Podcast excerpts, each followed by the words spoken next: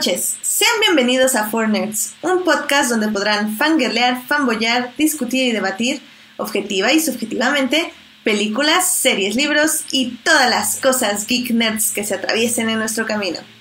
Yo soy Edith Sánchez y conmigo se encuentra Alberto Molina. Hola, ¿qué tal a todos? Bienvenidos al previo al, al pues, saltar al dígito número 90 de nuestros ya programas que ya llevamos casi los 100, Edith, estamos a nadita. ¡Emoción! Muy seguimos preparando el programa número 100, no nos regañen porque tenemos muchas ideas, pero no hemos, no hemos acordado nada. Pero la verdad es que sí queremos algo especial, sobre todo porque pues han sido 100 programas y pues vamos ya por dos años, ¿no? Sí, sí. Wow, sí, la verdad es que la verdad es que ha sido bonito todo esto y la verdad es que pues como como cada lunes a las perdón por el retraso, discúlpenos porque pues problemas técnicos ya saben, siempre siempre pueden ocurrir. Nunca fallan los problemas técnicos. Eh, nunca fallan y pues la verdad es que como como cada lunes estoy muy contento de estar aquí y pues tenemos de muchas cosas de qué hablar. Eh, pasaron muchas cosas este fin de semana, muchos estrenos, muchas series y muchos momentos de la semana también de los que pues, me daría hablar con Edith. Así que pues bienvenidos a todos los que están en el chat, a los que nos escuchan, pues que no se meten al chat, pero que nos están escuchando y pues a los que nos van a escuchar en el programa diferido y que pues por cierto estamos estrenando ya nuestras páginas tanto de YouTube como de Facebook nuestra nueva imagen para ya ahora sí readaptada ahora sí a, tanto al canal de YouTube que ya es eh, youtube.com diagonal MX y pues también acuérdense que nos pueden encontrar en Facebook como MX y ya también pues está actualizado todo, toda la información ahí para que ya no se nos despisten y pues tienen unos avatars muy bonitos, tienen los datos de dónde nos pueden escuchar y ya que nos pueden escuchar. Sí. Y pues bueno. Sí, así que pues, Sí, perdón, sí, aparte este pues sí, ya tenemos como 100 suscriptores en YouTube, lo cual nos hace, bueno, más de 100. Estamos muy felices por ello. También, este, no se olviden, les iba a decir que entré a iTunes a ver podcast y no tenemos reseñas, chicos, por favor, si nos escuchan en iTunes, reseñenos, nada, pónganos unas cinco estrellitas con su comentario y pues ya, y nos harán muy, muy felices, la verdad, digo, nos hace muy feliz, nos hace muy feliz que nos oigan, pero una reseñita en iTunes nos alegraría la vida, la verdad la verdad. Sí, sí, por favor, por favor. Pero bueno, pues ya. Aunque digan que nos alargamos, aunque digan que nos, que nos alargamos tres horas en, en, en, el programa, pero no importa. Ustedes pongan algo. Ustedes pongan algo, se agradecerá mucho. Y bueno, pues ya para no hacerlo más largo, porque por si empezamos muy noche, vámonos con los momentos de la semana. Vámonos.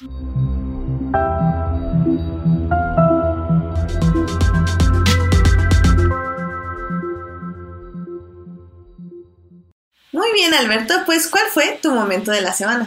Pues bueno, muchachos, estamos a si no son, yo según son cuatro días porque la película se va a estrenar el jueves a las 10 de la noche, pero pues oficialmente es el viernes, pues ya desde corrida comercial completa. Pero pues como estoy súper hypeado porque va a estrenarse Detective Pikachu, el día de ayer, eh, a través de un medio alternativo que no voy a mencionar, Eh, me encontré una de mis películas favoritas de la, pues, la saga fílmica animada de Pokémon. esta pues eh, serie que empezó ya desde los años 90 y que, bueno, que obviamente empezó como, unos video, como videojuego, después mutó a una serie animada y de ahí pues a muchísimas otras cosas que también pues hemos podido ver, ¿no? Este, tanto videojuegos como series, como películas, como cómics o mangas, este, un sinfín de, de, de ahora sí que de merchandising que ha habido de, pues, de esta, de esta gran franquicia que ha ido creciendo y sobre todo en Estados Unidos, que ya es todo un hito y en Japón. Así que pues Detective Pikachu se estrena este 10 de mayo para que la puedan ver. Y pues eh, la verdad es que yo estaba planeando hacer un rewatch de, la, del, del, mundo, bueno, del mundo animado de, de, películas de Pokémon, pero pues por falta de tiempo no, no había podido hacerlo. Y el día de ayer me encontré casualmente un enlace de Facebook que me envió a un, este, pues a un, a un, este, pues un enlace de, de poder ver una de mis películas favoritas, y si no es que es mi preferida, de, de esta saga que es Pokémon eh, El Poder de Uno, que es la segunda película de Pokémon que salió en el 2000, que de hecho es Pokémon 2000, es el nombre que tuvo para, para América Latina y bueno, y para Norteamérica también. Y pues la, verdad es que pude verla y fue, fue algo muy bueno, impactante, sino chistoso también, porque el, remaster de la película salió hace unos tres años, si no mal recuerdo, para Blu-ray, y ese es el, el, remaster que retomaron para, para, para pues, meter este enlace para que la puedas ver en línea. Y lo más padre de todo es que este remaster que se hizo solamente se hizo en Estados Unidos. No sé si en Japón lo haya. Supongo que sí. no, de hecho sí es el remaster japonés, perdón, porque eh, el remaster que se, se lanzó también para Blu-ray fue un año después, ya me acordé. Pero bueno, a final de cuentas está este remaster, pero solamente existe en idioma japonés y en idioma inglés. Entonces, cuando lo abrí, dije, seguramente o es el japonés o es el inglés, no sé, alguno de los dos debe ser subtitulado. Y vaya sorpresa que alguien, pues, con mucho tiempo libre, se dedicó, pues, a empalmar los audios de la, del doblaje de la película del 2000 para poder montarla sobre este, pues, remaster de HD. Y la neta es que wow, aparte de que la película está muy bien remasterizada para, pues, para su tiempo, el doblaje, pues la mayoría del doblaje está muy bien hecho, solo se le van algunas, como, como unas tres escenitas de un minuto con el doblaje en japonés, pero la verdad es que tenía años de no ver Pokémon The Power of One, este, y la verdad es que creo que significa mucho para mí la película porque es la película, creo que por excelencia de Pokémon, que cuando hablamos de Pokémones legendarios, esta es la película que en verdad vale la pena ver por los Pokémones legendarios. O sea, tienen un origen legendario, hay toda una leyenda detrás de, del mito de Lugia, que es de hecho de mis Pokémones legendarios favoritos y de mis Pokémones favoritos en general. Y también retoma, pues obviamente, un poco de, de, Pokémones, eh, no solamente de la primera generación, sino de la segunda, que es este, que es eh, la Liga Yoto, por ejemplo, que es la que me gusta más a mí y que es donde sale pues este Lugia y Ho, si recuerdan bien algunos de, de, los fans de Pokémon que nos lleguen a escuchar ahora. Y la verdad es que disfruté mucho la película y sobre todo el mensaje que tiene, que es, es un mensaje como un poco contradictorio, porque Pokémon siempre se ha caracterizado por ser esta, pues este mensaje competitivo siempre, ¿no? De yo soy el que va a atrapar más Pokémones y yo voy a ganar la liga y bla, bla, bla, bla, bla, ¿no? O sea, esta, esta, esta ideología competitiva con la que crece Ash Ketchum en toda la serie es como muy, muy predominante. Y Pokémon 2000 se va en contra de esa premisa donde uno de, bueno, donde nuestro villano principal de la película es un coleccionista en sí, o sea, es un coleccionista que quiere eh, a, los, a los legendarios para él y para nadie más más que tenerlos ahí como de exhibición en su casa. Y se va por este mensaje también ecológico, donde también los Pokémon forman parte de un ambiente o de un, medio, de un medio ambiente. Y si quitas a un Pokémon de su hábitat, pues empieza a afectar de alguna u otra forma, pues como si lo hicieran en la vida, en la vida real, ¿no? Por ejemplo, si quitamos alguna especie o algo, pues empieza a afectar de alguna otra forma el ecosistema que, que cohabitan. Entonces, la verdad es que en esa parte, este mensaje ecológico, también un poco legendario y también un poco de esta historia del viaje del héroe en menos de hora y 20 minutos que dura la película, la verdad es que está muy bien llevado. Si no, si no han visto ninguna película animada de Pokémon, eh, pues obviamente pues de, de, de sí tendrían que ver la de Mewtwo eh, contraataca, que es como la oficial. Pero este, si no, pues yo les, les recomiendo que se vayan de, de, de salto y de jalón a, a, Pokémon 2000, el poder de uno, y la verdad es que pues está muy padre la película, tenía mucho que no la veía, y pues la disfruté como cuando era yo un chamaco. Así que pues ese fue mi momento de la semana. Y pues recuerden que pues Pikachu, Detective Pikachu se estrena ya el día viernes, así que pues posiblemente y seguramente vamos a estar hablando de ella el próximo lunes, porque Nerd, así que pues muchachos, ahí está el dato y mi momento, mi momento de la semana. Qué emoción, Alberto. La verdad, creo que la única razón por la que tengo ganas de ver Detective Pikachu es porque tú desde hace como dos meses, todos los este, momentos de la semana tiene algo que ver con Pokémon. O sea, ha sido, sí. ha sido muy notorio tu emoción sobre Detective Pikachu. Lo cual está bien, está sí, bien. Pero sí, sí, es, es más sorprendente. Me sorprendió más de lo que pensé que me iba a sorprender. Ah, y, y, la verdad es que, digo, yo crecí con Pokémon desde hace mucho tiempo, ¿no? Entonces también creo que, pues, y no, solo, no, y no solo hablo solamente con la serie, o sea, he crecido con los videojuegos, he crecido con, con la serie animada, con las películas, que de hecho, nunca, nunca, nunca, ese, ese reclamo por si mis papás me están escuchando, no, bueno. pero nunca, nunca se dignaron a llevarme a ver una película de Pokémon al cine. Pero, pero para remediar eso, eh, pues me, me, compraban las películas en, en, formatos caseros, que de hecho las primeras dos películas las tengo en VHS, y ahí pues yo ya me fui comprando mis películas en DVD, tengo que hasta la, tengo creo que hasta la 6, que es la de, ay, no me acuerdo si es la de, la de Celebi o la de un Pokémon que parece estrellita, no me acuerdo cómo se llama, pero pues sí, o sea, la verdad es que yo con Pokémon he vivido toda mi vida, e incluso pues jugado los juegos de, Nintendo 3DS que pues hasta la fecha se mantienen vigentes y que ahora viene pues, la nueva generación ahora para para Nintendo Switch, que va a estar muy bonito eso. Así que pues la verdad es que Pokémon ha sido parte de mi vida siempre, así que no puedo no, no, no querer a Pokémon. Muy bien, muy bien, muy bien. Sí, no, no, la verdad nunca había conocido a alguien que hablara de Pokémon con tanto amor, así que súper bien, ya, oh, ya te están diciendo que eres el, el predicador de Pokémon en el chat, así que sí, definitivamente. o sea, si, si, no les quedó claro que hay que ir a ver Detective Pikachu por Alberto, o sea, es porque no han escuchado los anteriores 15 programas. Pero bueno, muy bien, Alberto, muy bien. Porque bueno, si bien Alberto predica sobre Pokémon, yo también predico sobre ciertas cosas. De un tema así que super indie que nadie conoce, llamado La Guerra de las Galaxias. Ah, sí, nadie lo conoce, nadie lo conoce. Es, es una cosa así súper así underground. Y pues si no saben, esa cosa saca luego libros de vez en cuando, así nada por año, así tranquilo, como unos 10 por año nada más. Entonces, aparte de que estuvimos, por cierto, estuvimos hablando con nuestros amigos de la cuarta pared sobre Star Wars y sobre cómo nos empezó a gustar Star Wars, sobre lo que esperamos de las siguientes, este, de los siguientes episodios. Estuvimos hablando. Y obviamente Edith no se puso intensa, obviamente. Yo no me pongo nunca intensa, como bien te está diciendo aquí el gato de mi room y se lo alcanzan a escuchar. Este, yo no soy nada intensa, yo no me pongo nada intensa, sobre todo porque como era algo civil y nos dejaron como muy claro que no había que golpear al prójimo y así, yo estuve súper tranquila, así que no hubo problema, nada de problema, todo súper bien.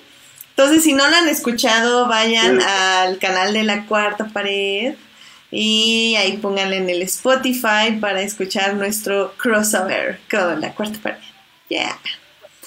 Pero bueno, eh, sacando ese tema, sí, vayan a escucharlo. Eh, sacando ese tema, esta semana terminé ya de leer Master and Apprentice, este, el libro que escribió Claudia Gray, bueno, el más reciente libro de Claudia Gray, quien, para que quienes no sepan, Claudia Gray es como la autora de Star Wars, o sea, creo que si en algo estamos de acuerdo todos los que leemos literatura de Star Wars, es que Claudia Gray hace los mejores libros de Star Wars, ya sea Young Adult o este que es como más adult, no, pues no sé. Yo creo que también es como un Young Adult, pero bueno, este libro en particular, Master and Apprentice, trató o trata más bien de la relación entre Obi-Wan y su maestro Qui-Gon. Y la verdad es que no lo terminé en dos días porque realmente no he tenido nada de tiempo todos estos meses, básicamente, en estos últimos dos meses. Pero, híjole, aún así, la verdad es que ya los, el último 10% del libro, 15% ya me lo eché de una sentada porque ya no podía más. Y me encantó, o sea, me encantó porque Claudia Gray si algo sabe hacer de manera excelente es narrar los acontecimientos eh, desde el punto de vista de las personas, es decir, los describe desde el interior de cómo ellos lo ven, cómo ellos lo sienten. Utiliza mucho las sensaciones por medio de flashbacks, lo cual siempre me ha gustado mucho. Al menos, bueno, en este libro más que nada, en otros es más como sentimientos, como sensaciones. Eh, Claudia Gray lo hace muy bien y aparte entiende perfectamente el mundo de Star Wars. Este libro habla mucho sobre lo que son las profecías, sobre lo que es la relación con la fuerza y más importante sobre el papel de los Jedi en, la moralidad de la galaxia, lo cual me parece muy muy interesante porque también muestra un poco de dónde vino esa decaída de, los Jedi, cómo como básicamente se olvidaron de, de que debían proteger al mundo y en lugar de servir a la república. Entonces, me parece súper padre, está muy bien hecho. Si son fans de Qui-Gon o de Obi-Wan, creo que es un must. Em, tal vez no lo recomiendo a gente que no conozca el mundo de Star Wars, porque creo yo que sí tienes que tener algo de conocimiento acerca de ello. No mucho, pero sí algo. Aún así creo que les puede gustar bastante porque al final del día habla sobre, sobre la justicia, sobre la moralidad, sobre lo difícil que es tener a alguien que admiras, pero, o más bien alguien que admiras, pero que sabes que no puedes congeniar con ese alguien y cómo encuentras un middle ground con esa persona. O sea, a mí me gusta, me gustó muchísimo. ¿Abarca, abarca hasta qué, hasta qué parte de, o sea, hasta episodio 1 o...? No, eh, eh, Master and Apprentice se, sitúa antes de episodio 1. Eh, si no mal recuerdo, son como unos 10 años antes. Obi-Wan tiene como 17 ah, años, 15 años, ajá. Ajá, o sea, literalmente Obi-Wan está súper joven. Sí, sí, sí, lleva como, creo que dice 4 años con Qui-Gon. Eh, y creo que, si no mal recuerdo, lo dieron, lo dieron a él como a los 12, o sea, ya lo dieron grande. Entonces, sí, según yo son como 10 años. De hecho, sí dicen específicamente cuánto tiempo es, pero ahorita no me acuerdo. Eh, pero sí son como 10 años ah, antes de la amenaza fantasma. Ah, genial, muy bien. Sí, léanlo, me gustó muchísimo. La verdad que lo quería terminar así como en 5.2 segundos. Lo cual agradezco un poco porque pude disfrutarlo, pero la verdad es que Claudia Gray narra muy bien sus este, acontecimientos y todo se siente demasiado unido y lo quieres terminar de una sentada, porque pues literalmente ya se enfoca como en dos, tres días, excepto en el libro de los Stars, ese libro sí se enfocó en un rango muy largo de tiempo y lo hizo muy bien, pero bueno, The Master Apprentice es algo como más, más rápido, es una aventura rápida, de hecho, según a mi parecer es como un libro extremadamente sencillo, o sea, es como una aventura, se podría decir. Eh, pero en su core, en sus raíces, es un libro muy, muy complejo y, habla de todo lo que ya dije, de las profecías, de la moralidad, de la relación entre alumno y maestro, eh, de las diferencias que tenemos con nuestra idea de justicia, eh, los sentimientos de culpa que podemos cargar y cómo afectan a los de alrededor. Y tiene un plot twist muy bueno en medio que la verdad no veía venir y que me pareció súper interesante sobre, sobre todo cómo evaluamos a las personas que están a nuestro alrededor, porque las evaluamos a través de nuestros ojos y no a través de lo que ellos son. Entonces me está muy, muy, muy bueno. La verdad lo recomiendo muchísimo, la verdad. Muy, muy bueno. Ah, qué chido. La neta es que sí se antoja bastante leerlo y sobre todo porque pues obviamente es Obi-Wan y queremos ver más, leer más sobre lo que es fue, fue esta relación de, maestro aprendiz que no, no, vimos mucho la verdad en amenaza fantasma, pero va a estar interesante para aquellos que les gusta, pues les gustó sobre todo esta, esta química de ambos, de ambos personajes, pues que puedan descubrir un poco más a fondo.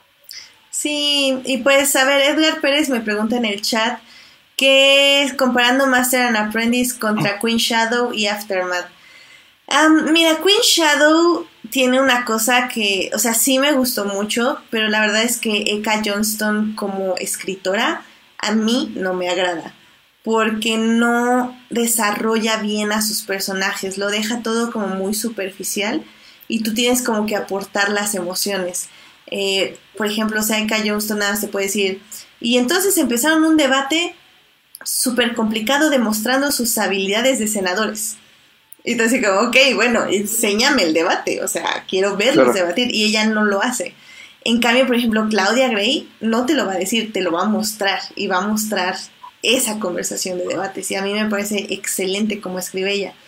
Entonces, en ese aspecto, sí, Master and Aprendiz está escrito por una escritora de una de muchísima más maestría que son de muchísimo más Em, habilidad literaria, o sea, mil veces, o sea, es mil veces mejor eh, Master and Apprentice que Queen Shadow. Queen Shadow tiene el corazón en el lugar correcto, por eso creo que me gustó. Pero sí, no, hablando de literatura, no, para nada. Y Aftermath es el, el autor Chuck Wending. Es también, es muy buen autor, pero es como muy es muy único. Estás casi casi leyendo una literatura muy em, posmoderna, no lo sé, o sea, utiliza como, según yo habla como en primera, en segunda persona, no me, ahorita no me acuerdo, segunda persona, sí, según yo. Es muy raro, la verdad es que yo cuando le, de, de, de Aftermath yo me leí casi la mitad del libro. Hay algo que tiene Aftermath para mí que es como esta, hay algo exactamente como dices tú, esta parte de que habla como en segunda persona, me deja también un poco inconexo a las historias que nos está contando. sí, a muchos como que sí les costó trabajo. A mí, de hecho, me costó trabajo un poco el primer libro. No exactamente por eso a mí me costaba trabajo cómo trataba de relacionarnos con los personajes, pero creo que Aftermath fue pensada como trilogía. Entonces, obviamente, el primer libro es introducción, el segundo libro es formación de vínculos y el tercer libro te explota la cabeza. O sea, por eso a mí Aftermath tal vez creo que les tendría que decir que se aguanta, o sea, terminen el primer libro y hasta el segundo libro les va a empezar a gustar, porque creo que Chuck Wending hace un muy buen desarrollo de personajes porque les da su tiempo de desarrollarse y su tiempo, su tiempo de expresarse. O sea, como ellos, o sea, sus personajes son personas muy cerradas, que no confían en nadie, que, es, que los ha decepcionado el mundo. Entonces, es muy interesante porque te hace relacionarte con ellos de esa forma y poco a poco, conforme ellos se van abriendo a otros, tú te vas abriendo con ellos y su forma de narrar, se abre con otros. Ahora también a Chuck le gusta muchísimo narrar historias entre historias.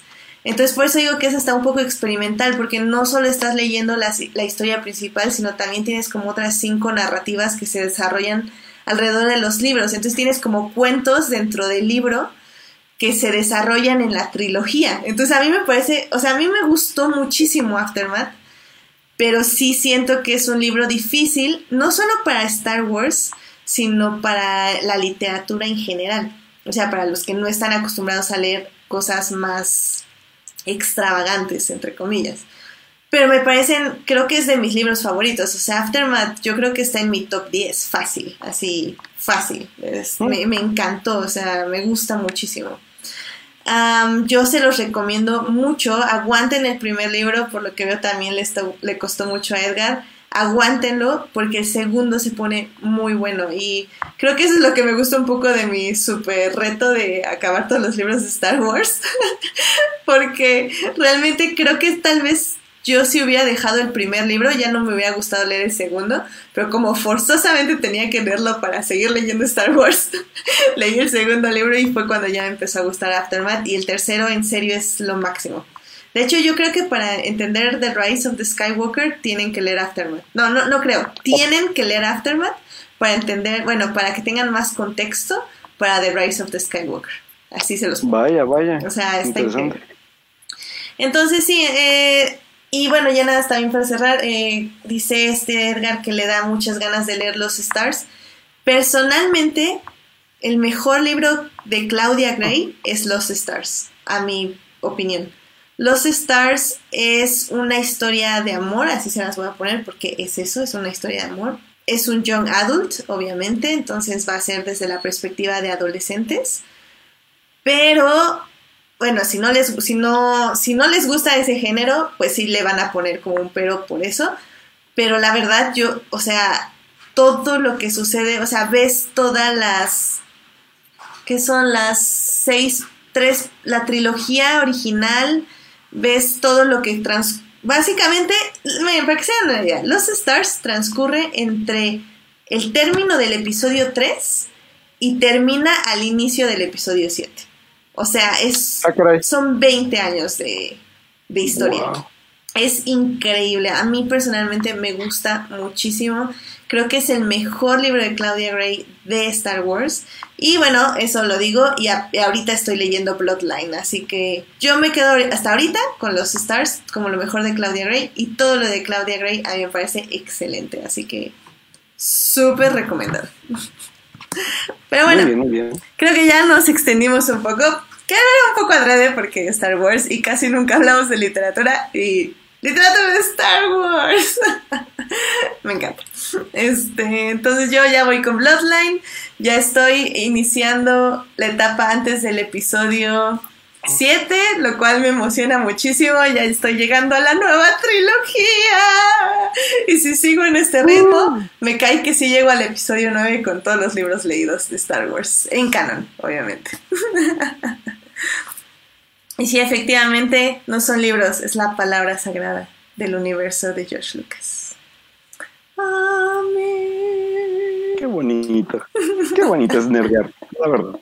La verdad que sí. Sí que ya saben, libro de Star Wars con nombre de Claudia Gray, cómprenlo y léanlo. Yo tengo, yo tengo Aftermath, te digo, pero la verdad es que me quedé creo que como a la mitad. Pero bueno, si, si dices que tengo que aguantarlo, lo voy a aguantar y lo voy a releer. Y tengo mucha curiosidad de leer la, novelización del episodio 3, la neta. Ufa, no, es que en serio, lo dije en el podcast de la cuarta pared y lo digo aquí.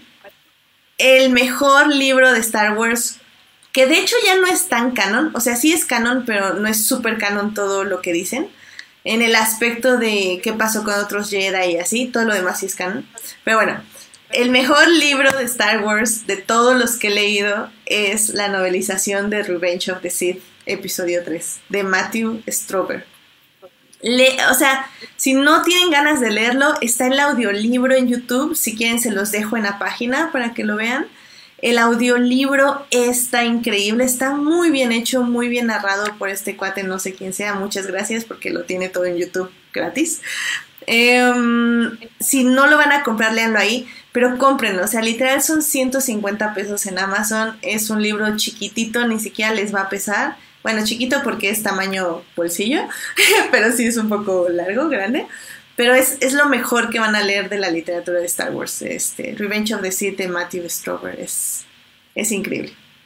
O sea, es lo mejor. Y luego leen todos los libros de Claudia Gray. Y luego se van con Timothy Zahn.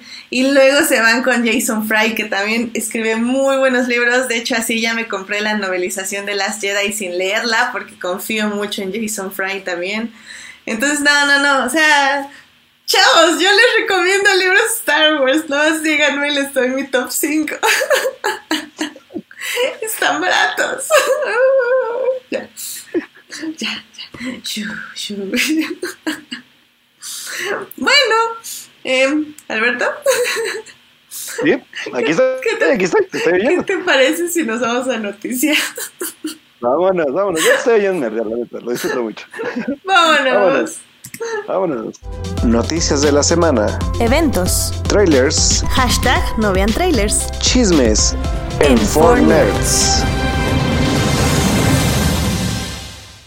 Muy bien, pues estamos en las noticias de la semana. Alberto, ¿qué noticias nos tienes esta semana? Pues muchachos, esta semana, bueno, este fin de semana se llevó a cabo la eh, pues, segunda edición literalmente de, Reborn de, de, la Conque, otra vez en la ciudad de Querétaro, donde pues eh, recuerden que por ahí estuvieron nuestros amigos de Comic Castle de Querétaro, de quienes nos regalan unos, nos van a regalar unos cómics del Free Comic Book Day, que ya también les comentamos sobre eso, para que también podamos dárselos a ustedes, pero manténganse al pendiente sobre eso para que tengan más chances de ganar con nosotros. Y pues, eh, ¿qué fue lo importante de la, de la Conque tal cual? Pues, eh, sobre todo la parte de la visita de Jake Gyllenhaal y Tom Holland para, para promocionar, no patrocinar, promocionar lo que va a ser la nueva película de Spider-Man que se llama Lejos de Casa y que se estrena pues el mes de julio, donde se supone que esta va a ser, eh, esta es la película que cierra pues el, la, fase, si no me ¿es la 4? ¿Sí? ¿La fase 4? Ah. Creo que es la fase 4, sí, la fase 4 de, de, de, creo que sí. Sí, la fase 4 de, de, del, del, universo cinematográfico de Marvel. Este sí, no, Endgame no vino a cerrarla, sino va a ser Spider-Man la última película que lo cierre. Y pues estuvieron presentes en un panel donde hablaron un poco sobre sus personajes, sobre pues lo que, de lo que va a tratar en sí Spider-Man eh, Far From, Far From Home y pues digo, no es spoiler, ya se dio el spoiler esta mañana con el trailer, también un nuevo trailer de Spider-Man lejos de casa, donde pues resulta que... Hashtag no ven trailers. Que pues lo puedo, sí te lo puedo decir, ¿verdad? Pues ya que... Pues no, sí, sí, ya leí algo por ahí, la verdad. No, es que la gente está leyéndolo ya, medio mundo lo sabe y ya hay memes y todo al respecto. Eh, pues la verdad es que se, se, reveló y de hecho Kevin Fitch había dicho que iba, o sea, se iba a revelar después de la escena de Spider-Man, este, bueno, esta última película de Spider-Man, lo que iba a pasar con el universo cinematográfico de Marvel. Obviamente tenemos eh, dos también vertientes sobre ella, lo que va a ser la compra de Fox y los personajes de, este, pues de, que tienen ellos que son X-Men y los Cuatro Fantásticos.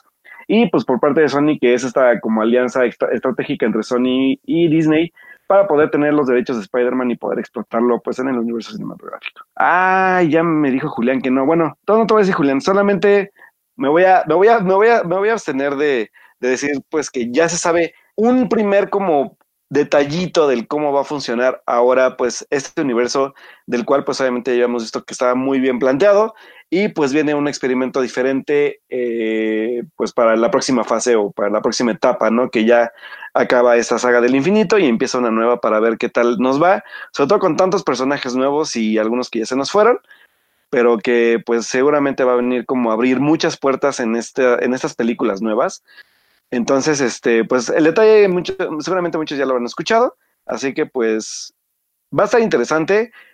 Esperemos que sepan guiarlo, porque va es, es, es, un trabajo difícil guiar este nuevo, esta nueva como puerta abierta.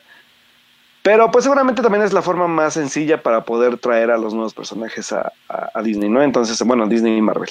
Entonces, este, pues la verdad es que el teaser de menos se ve muy bien se habló muy bien de, bueno, se habló de la película pues lo suficiente en el panel de la Conque.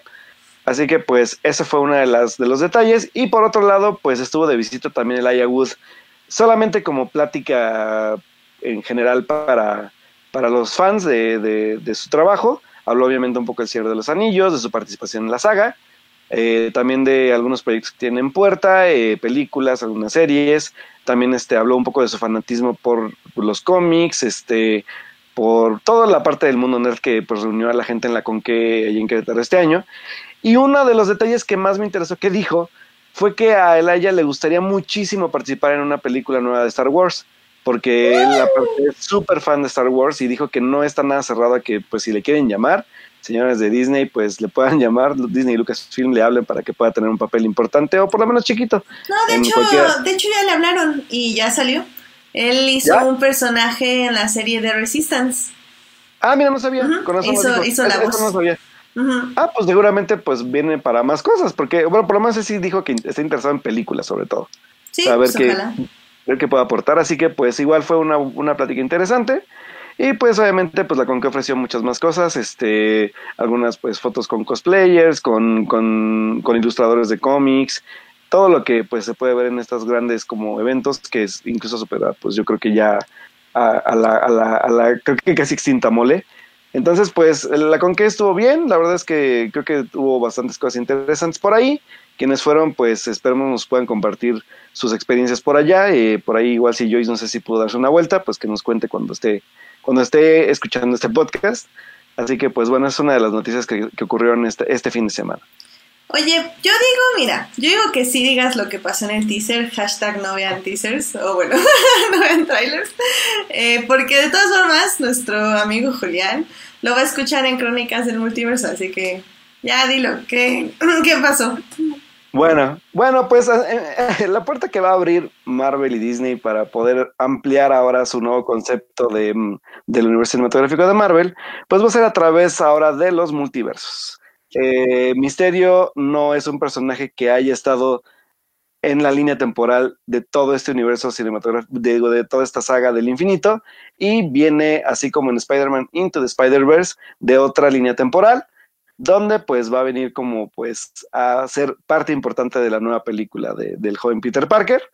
Así que pues ahí está el spoiler. La verdad es que incluso Sony lo subió tal cual. De hecho, este Tom Holland da un previo antes del nuevo tráiler sobre esta parte de los multiversos, pero, y de, hecho se mencionó también ya en, en este, se mencionó en la Conque porque se, se mostró el trailer antes ahí que, que, ahorita que se lanzó. Así que, pues bueno, la, clave, la primera clave de esta nueva etapa del de, universo cinematográfico de Marvel van a ser los multiversos. Ya, yeah, se oye bien. Sí, yo la verdad sí había escuchado algo de eso en Tumblr, digo en Twitter, y en Tumblr nada más me están deprimiendo, así que ya nada más veo algo de Spider-Man y ya nada más lo paso rápido, porque sí se ve que va a estar súper deprimente, al menos el inicio, entonces sí, es como, oh, spoiler, qué triste, voy a llorar, ah, y lo paso, entonces. Sí, y aparte creo que ya ahorita, más bien creo que fue un regalo para los fans y un poco preocupados de qué podía pasar después de Endgame, y pues por lo menos ya saben como por dónde va a ir el asunto. Exacto. Y pues digo, ya no se preocupan, se preocupan tanto por los spoilers, creo, porque pues el spoiler mayor vino este hace unas dos semanas, así que creo que lo que le pasa a Peter Parker más bien va a ser para ver qué va a pasar a futuro, más que pasó en el pasado. Exacto. Por cierto, fue el final de la fase 3. Vamos a iniciar la ah, fase 4. Perdón, perdón, fase 3, vamos por la 4, es cierto. Muchas gracias. Sí.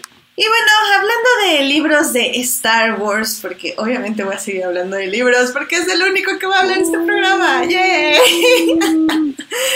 Este, este May the Fourth se, eh, se hizo un anuncio de Star Wars que la verdad nos voló la cabeza a los fans de la literatura porque anunciaron básicamente todas las publicaciones que se van a este, es publicar antes del estreno del episodio 9 de Rise of the Skywalker. Oh my god. Tenemos Young Adult, tenemos arte, tenemos muchas cosas, entre ellos Resistance Reborn, que va a ser escrito por Rebecca Runhorse, que es una nueva escritora en Star Wars que va a narrar las aventuras de Poe Dameron, Leia Organa, Rey y Finn mientras terminó el episodio 8 y que van básicamente donde destruyen la rebelión, entonces tienen que volverla a construir. Esa es como la sinopsis de ese libro, lo cual es como súper emocionante porque es literal, literal, literal antes del episodio 9. Ese se va a llamar Resistance Reborn. También va a salir un libro llamado Force Collector, escrito por Kevin Sink. Eh, ese también se ve como interesante. Eh, también va a salir uno que se llama Alliance. Que, bueno, ese, perdón, es, el, es una miniserie en cómics escrito por Ethan Sachs. También va a haber, obviamente, para niños, siempre hay libros, que este va a ser eh, We Are the Resistance, escrito por Elizabeth Schaffer ilustrado por Alan Baston, también es para niños. Obviamente también tenemos nuestros cosas para, para más jóvenes como Resistant Heroes, tenemos First Order Villains, también tenemos el cómic de, ah bueno, es un chapter book, perdón, eh, de Finny Poe en sus aventuras. En otro libro para Young Adults va a ser Spark of the Resistance, escrito por Justina Ireland, que también es una nueva autora, lo cual me, agrada muchísimo porque están trayendo muchos autores nuevos. ¡Qué emoción! Y bueno, ahí va a hablar un poco de Rey y de Poe y de Rose, que van a ayudar a gente en un, un planeta llamado Minifar Em, veamos, también va a salir, al parecer, va a seguir el cómic de Darth Vader. Ah, Ultimate Star Wars New Edition, más bien. veamos también. es que no publicaron mucho. Estoy tratando de ver qué les puede interesar, pero es que son muchas cosas. Ah, bueno, básicamente. Ah, también va a haber un pop-up book para niños, por si les interesa. Les voy a dejar en la página el link ahí a, la página de Star Wars, pero la verdad el que más me interesó, digo, obviamente también está la novelización de Rise of the Skywalker, que eh, no todavía no dice aquí quién la va a escribir, o sí. No, perdón, esta es la guía oficial. La guía oficial va a estar escrita por Matt Jones, que básicamente son como detalles de la película. Pero bueno, lo que más me interesó y que nuestro hijo pródigo ya está como tratando de comprarlo y que no entiende. Ah, no, perdón, él estaba tratando de comprar de The Last Jedi, pero bueno. Que bueno, básicamente es el libro del arte de The Rise of the Skywalker. No manchen, gente, casi nos morimos en Twitter, todos los fans este libro está escrito por Phil Sosak y bueno, básicamente es el arte visual de con lo que hicieron The Rise of the Skywalker. Eh, han salido diversos libros, obviamente salió el de Force Awakens, donde eh, la portada, según yo, era, era Kylo Ren. Y luego salió el de The Last Jedi, que la portada era una rey con su impermeable ahí en el planeta de Acto. Y la portada de este de The Rise of the Skywalker, no manchen, está así como para analizarlo en un podcast. De hecho, probablemente este, mi podcast favorito de Sky Talker Spot va a analizar nada más esa portada, le va a dedicar un podcast, así se los firmo, porque está increíble, es Rey y Kylo como en, un, en una posición de espejo, eh, como en espejo como de un lago, podrían verlo de esa manera. Rey está en un fondo rojo, Kylo está en un fondo azul, sus espadas están así este, pegando. Y no manchen, el simbolismo, el simbolismo. Sí, yo también me pregunté muchísimas cosas con eso, pero bueno. No manchen, me muero. Es, es como. Ah, está bien padre. Kylo tiene su, su casco pegado y se ve bien bonito. Que por cierto, también las chicas de Sky Talkers podcast este, hicieron un super análisis de cómo, de qué significa esto que Kylo haya reconstruido su casco de la manera en que lo hizo. Que básicamente, ay, ahorita no me acuerdo porque soy una persona horrible, pero es un arte japonés. Eh, que, consiste, o sea, sí sé como más o menos, eh, consiste, hagan de cuenta que cuando se rompe algo que a ustedes les gusta o, bueno, que tiene mucho significado, la forma en que lo reconstruyes o que lo tienes que reconstruir es con oro, es decir, lo, lo unes con oro, lo pegas con oro, se podría decir. Oh. Y de esta manera no ignoras que se rompió, pero al mismo tiempo creas una nueva cosa y le das como un nuevo significado. Aquí ya lo tengo, se llama Kin Kitsuki, Kitsuki. Es el arte Kitsugi que aquí lo ponen como el Transformative Repair. Entonces las, las chicas de, de Sky Talkers hicieron un, un artículo escrito en inglés sobre qué significa y por qué se está aplicando este arte al casco de Kylo Ren. Y me parece un análisis súper bonito, se los voy a dejar en la página para que lo vean. Y pues ya, obviamente, super fangirls, estuvo increíble, todos los anuncios de los libros, estoy llorando y pues bye. Muy bien, no, y suena súper interesante porque aparte de estas como referencias culturales que estaba aplicando a la historia nueva, pues está como muy, muy chido. Ay, qué bonito. Sí, tengo que apuntar todo lo que les estoy recomendando, que ya se me olvidó la vida. Pero sí, no, está, va a estar, va a estar muy padre. Bueno, no sé, como que me estoy emocionando mucho con la película y, y ya no quiero saber más, pero quiero saber todo. Oh my god. Sí, sí, bueno, bueno. Eh, increíble. Muy bien, pues ya, esa era como mi única noticia. ¿Tienes alguna otra noticia más, Alberto? Pues bueno, ahorita que, está todavía, todavía fresquito lo de lo de Avengers, eh, no sé si recuerden que se había dicho que en, en, Endgame iba a salir esta chica de, de 30 Reasons Why, que es esta Catherine Langford. Ajá. Y pues mucha gente se preguntó dónde carajo estaba Catherine Langford en la película, porque se supone que se había hecho mucho ruido de que ella iba a salir de algún personaje no revelado para, para la película, ¿no? Entonces fue como de, ¿y luego? ¿Dónde quedó su personaje, no? Pues resulta que el día de hoy los hermanos rusos revelaron que la escena que ella iba a realizar se editó, o se, bueno, se salió de la, salió de la sala de edición tal cual, o sea, se cortó porque eh, su papel no fue relevante para las personas después de los, pues estos eh, preview screenings que hacen para, para la película antes de que se estrene, o sea, la gente también fue como de me gusta esto, no me gusta el otro, eh, y pues también para, para, los directivos, ¿no? Porque resulta que ella iba a interpretar en una versión como, como adulta a la hija de, de Tony de Pepper, que se llama Morgan Stark. A todo esto se supone que la iba a interpretar pero no, no en la línea temporal después de que se acaba la, película, sino que se supone que de alguna u otra forma se iba a plantear este rollo de, de, lugar donde, donde te puedes alojar o a donde va la gente que usa el, o sea, que se muere cuando usa el guante del infinito. Y iba a haber como un tipo de, pues como de, no, ni siquiera era un, no es una escena onírica, sino como una escena fantástica o de muerte, donde Tony Stark iba a alucinar con, su hija eh, de grande. Y se dice que posiblemente en los diálogos se iba a decir que ella iba a tomar como el mando de, ser como, como seguir los pasos de su papá.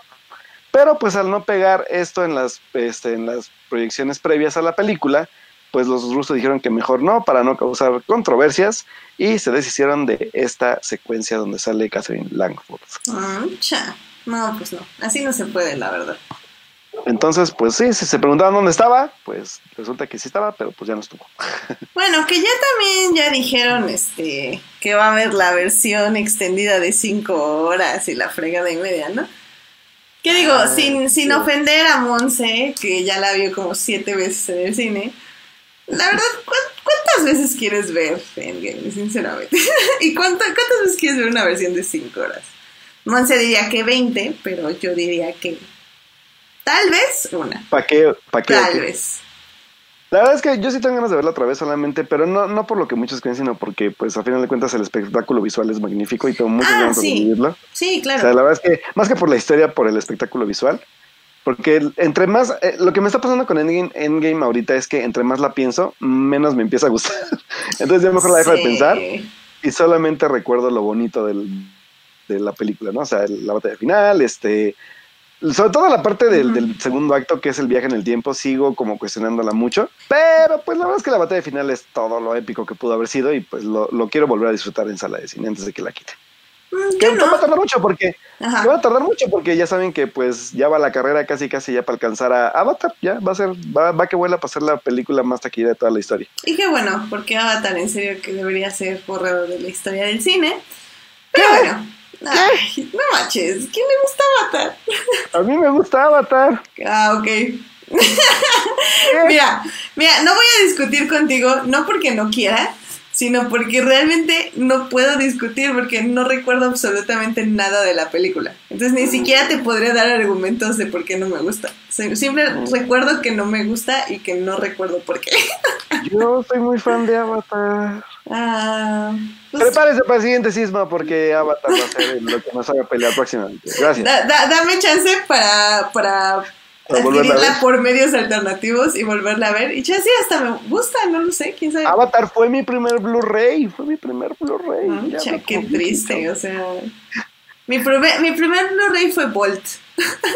gran Ay, película, gran película. perrito. Mira, Jorge Arturo Aguilar nunca ha visto Avatar. Bien, Jorge Arturo, te aviso y la vemos para que lleguemos con Alberto a los golpes. Va, jalo. Sí, sí, sí, totalmente. Sí, porque que no. igual yo la, yo la reveo para ver qué, qué, qué más le encuentro de bonito a la película. Sí, no, yo no recuerdo absolutamente nada. Así que por eso me parece bien que la destrone, porque siento que voy a recordar un poquito más Endgame que lo que recuerdo de Avatar. Ah, Un poquito Ah. más, no muchísimo más, pero un poquito más. Y sí, y, bueno. si, y si veo la versión extendida de 5 horas, creo que entonces me esperaría. O sea, ya no volvería a ver Endgame hasta que viera esa versión de 5 horas y ya, así como para Pero no por volverla a ver. episodios, ¿no? Como serie, una hora cada, cada, cada Sí, día. no, sí me la he hecho a 5 horas. a- a- a- al contrario de muchos este, cobardes que no quieren ver películas de 5 horas seguidas. Yo sí me la he hecho completa, o sea, no tengo absolutamente ningún problema. Nada más que no quiero ver la versión normal y luego ver la versión extendida. O sea, prefiero ver directo la versión extendida y pues ya. Y ser Va, feliz. que. Pues está Mm. bien. Pues sí. Bueno. Hablaremos de otra próximamente, muchachos. Estén al pendientes. ¡Yay! Supongo. A ver, corte a Edith picándose los ojos viendo Avatar. ¡Ya, por favor! ¡Ya, por favor! Que se acabe, por favor. Como el, como el meme de Mickey, ¿Cuál Mickey? El que se saca los, los ojos. Ay, no, no sé. Qué, qué horror, Alberto. No te pasó el meme. Ok, gracias, Alberto. Que, Por cierto, señores, oye, estaría buenísimo. Avatar cumple 10 años de haberse estrenado. ¿Cuándo? El 17 de diciembre ya tenemos tema para celebrar los 10 años de Avatar. ¡Oh, qué emoción! ¡Uh! Uy, híjole, pero no sé, Alberto. Tenemos agenda apretada en diciembre, ¿eh? Ah, pu- puede ser la primera semana de diciembre. Bien. Antes de que empiece todo el rollo de, de Star Wars. Ok, ok. Está bien. ¡Wow! gusta, 10 me gusta. años de Avatar, no lo puedo creer. Porque, gente, este fin de mes o el inicios del próximo mes va a haber especial de Star Wars again porque la amenaza fantasma va a cumplir 10 Años años. No, también. ¿sí son No, 10 años? 20. 20 años. Oh my god. No, mi vejez. Mi vejez, mi vida, ¿dónde hay? Escucha mi vejez. Cumple 20 años. Entonces háblenle a los hijos pródigos porque va a haber especial de Star Wars. ¡Uh! Así que va, va a haber muchos especiales. Ya tuvimos especial de Matrix, va a haber especial de Star Wars. Al parecer va a haber especial de Avatar porque yo no sepa y así. Entonces, ¡yay! Falta uno de Digimon, oye. Falta uno de Digimon que lo hemos pospuesto, pero ya va a venir, ya va a venir también. Seguro Alberto nos va a hacer uno de Pokémon también cuando salga la nueva generación. Seguramente, seguramente. Bueno, ahorita les voy a decir por qué, pero seguramente el pro- la próxima semana va a haber un especial pequeño de Pokémon. Así que ya les, ya les diré por qué ahorita. Ahorita les decimos por qué. Muy bien, muy bien. Pero bueno, Muy bien. Eso es todo. Eso es todo lo que tengo. Excelente. Pues mira, ¿te parece si nos vamos así como rápido a televisión? Sí, porque no voy a hablar mucho ese episodio, pero vamos. Sí, yo, yo, yo nada más tengo que decir un par de cosas. Así que vámonos a series. Vámonos. Series. Televisión. Streaming. En. For Nerds. Del club. Em, básicamente voy a cometer una algo que no me gusta hacer generalmente, pero no va a haber de otra por un anuncio que tenemos hace ratito. Pero voy a hablar rápidamente de Sabrina, a pesar de que me falta un episodio todavía. pero la verdad es que eh, sí quería hablar de la serie eh, The Chilling Adventures of Sabrina, porque creo realmente que sí está muchísimo mejor que la primera temporada. Eh, la primera temporada era como no quiero decir teen, porque creo que no es una manera apropiada de clasificar una serie. Em, pero no sé qué más decirle. El punto es que creo que las decisiones del personaje de Sabrina no eran las mejores, tampoco su desarrollo ni su interacción con los demás. Eh, lo discutimos aquí con, si no mal recuerdo, fue Joyce y fue con Julio. Eh, que la serie, si bien era, tenía como estos indicios feministas, como que al menos no sentíamos como que realmente tuviera como este super feminismo, o era como un feminismo mal dirigido tal vez. Creo que sigue teniendo problemas la, la segunda temporada, pero como que se pusieron ya al 100% con la onda feminista, o sea, ¿En qué aspecto? En el aspecto de que realmente ya los, el villano o los villanos realmente quieren 100% la opresión de la mujer en todos los aspectos. Em, Sabrina tiene muchos momentos donde explícitamente dice que la mujer tiene que hacer esto o el otro porque está siendo oprimida, porque está siendo eh, oprimida, oprimida, ah, bueno, está siendo maltratada por el hombre. Em, hay momentos muy bonitos, eh, sobre todo con un personaje trans, este tío, ah, muy interesantes, pero ah, yo creo que a Joyce, por ejemplo, sí me va a regañar, porque realmente, si bien yo agradezco la representatividad, porque representation matters, creo que si nos ponemos exigentes no ha sido la mejor representación, porque si bien sí toca ciertos temas, a veces siento que la serie es muy light, quiere ser muy... quiere ser controversial, pero en el límite seguro, lo cual se entiende, o sea, no me malinterpreten, se entiende, pero aún a veces quisiera que le picaran un poquito más. Pero ok, lo entiendo, lo están viendo niños, niñas. Em, y no quieres que sus papás quiten la tele, pero bueno, o sea, si sus papás los están dejando ver a una, a una niña que dice alabado sea Satán cada dos minutos, realmente tal vez no le están viendo con sus papás, no lo sé, ¿saben? Sí, está, es como muy extraño, porque, bueno, como ahorita dice Edgar que a él no le gusta la representación de los satánicos, es que realmente no hay representación de los satánicos, o sea, hay un universo que ellos hicieron y que ellos están adaptando, y creo que dentro del universo todo funciona muy bien. Ahora creo que esta segunda temporada también tiene mejor desarrollo de personajes, mejor interacción entre los personajes, es más divertida, es muchísimo más dinámica. Solo tengo un episodio que, no, que me pareció como de relleno y aún así como que me pareció muy interesante porque fue como muy oscuro, muy de terror. Eh, entonces, no, sí, la verdad, si quieren saltarse la primera temporada de Sabrina y pasarse directo a la segunda, no me molestaría para absolutamente nada. O sea, creo que funcionaría perfectamente bien. La, la disfrutarían mucho mejor que la mucho más que la primera.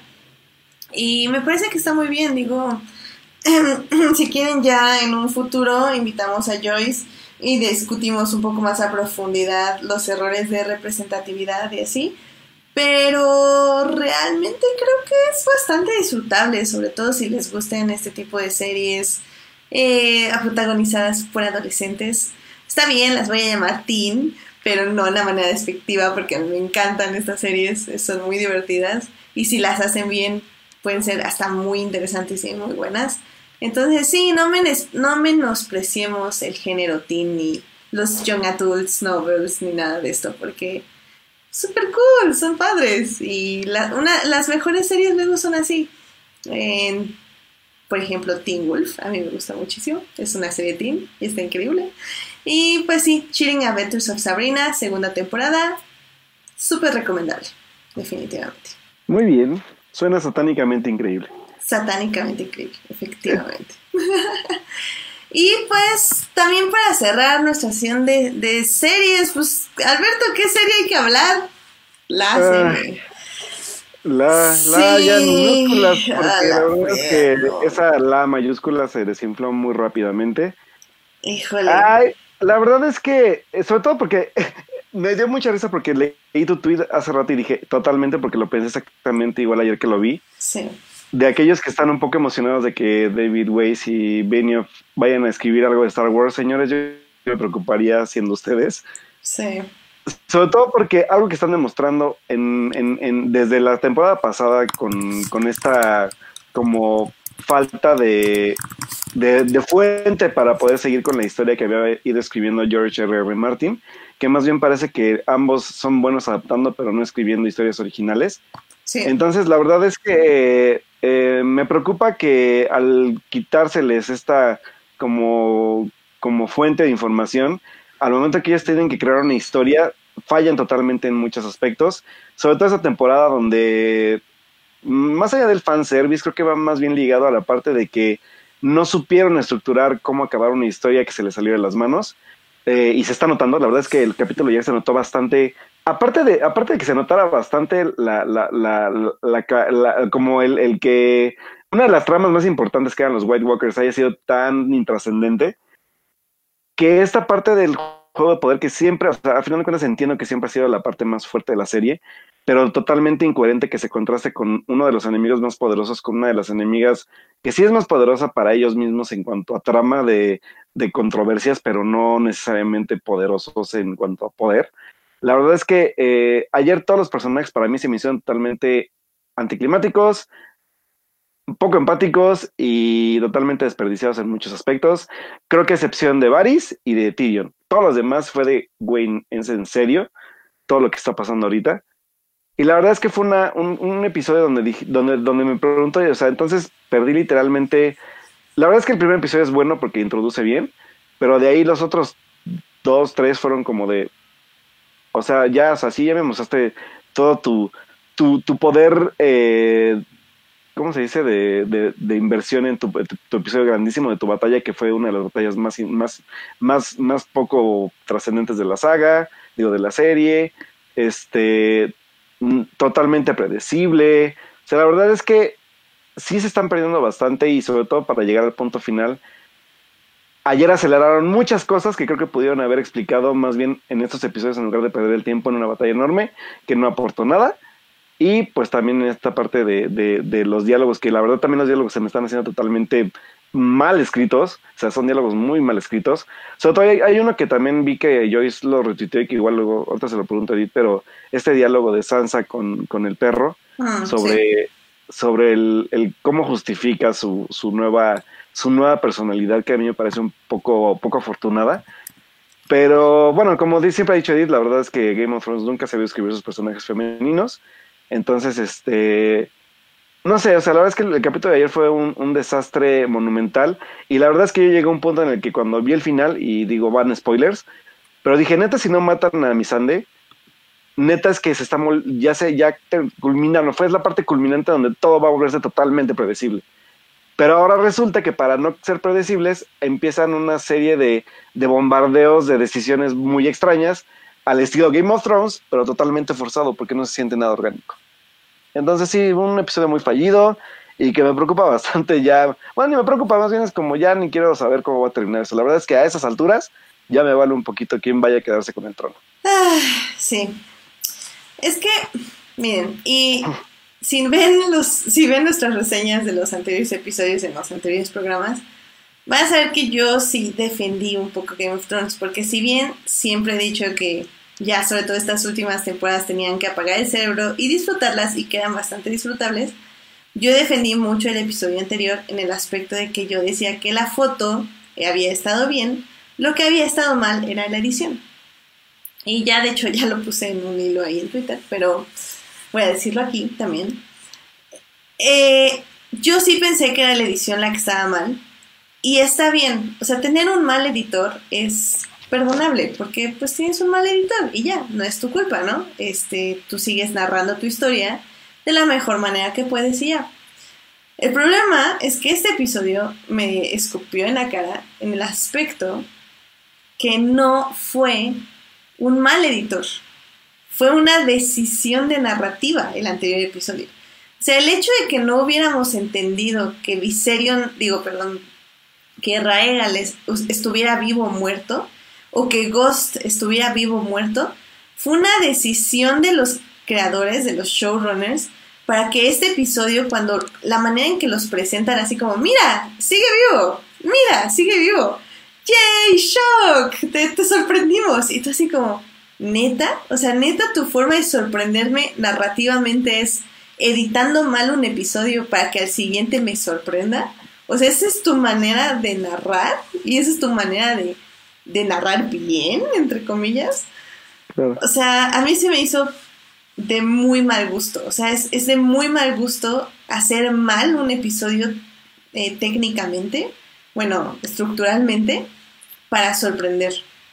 Y por ejemplo, a mí la muerte, spoilers, de, de Raigal, me pareció también de súper mal gusto, porque no me molesta que lo hayan matado, obvio sí me dolió, pero no me molesta, o sea, me molesta que lo hayan matado por el gusto de matarlo para sorprenderte o sea, ¿por qué no lo matas en la batalla contra Viserion?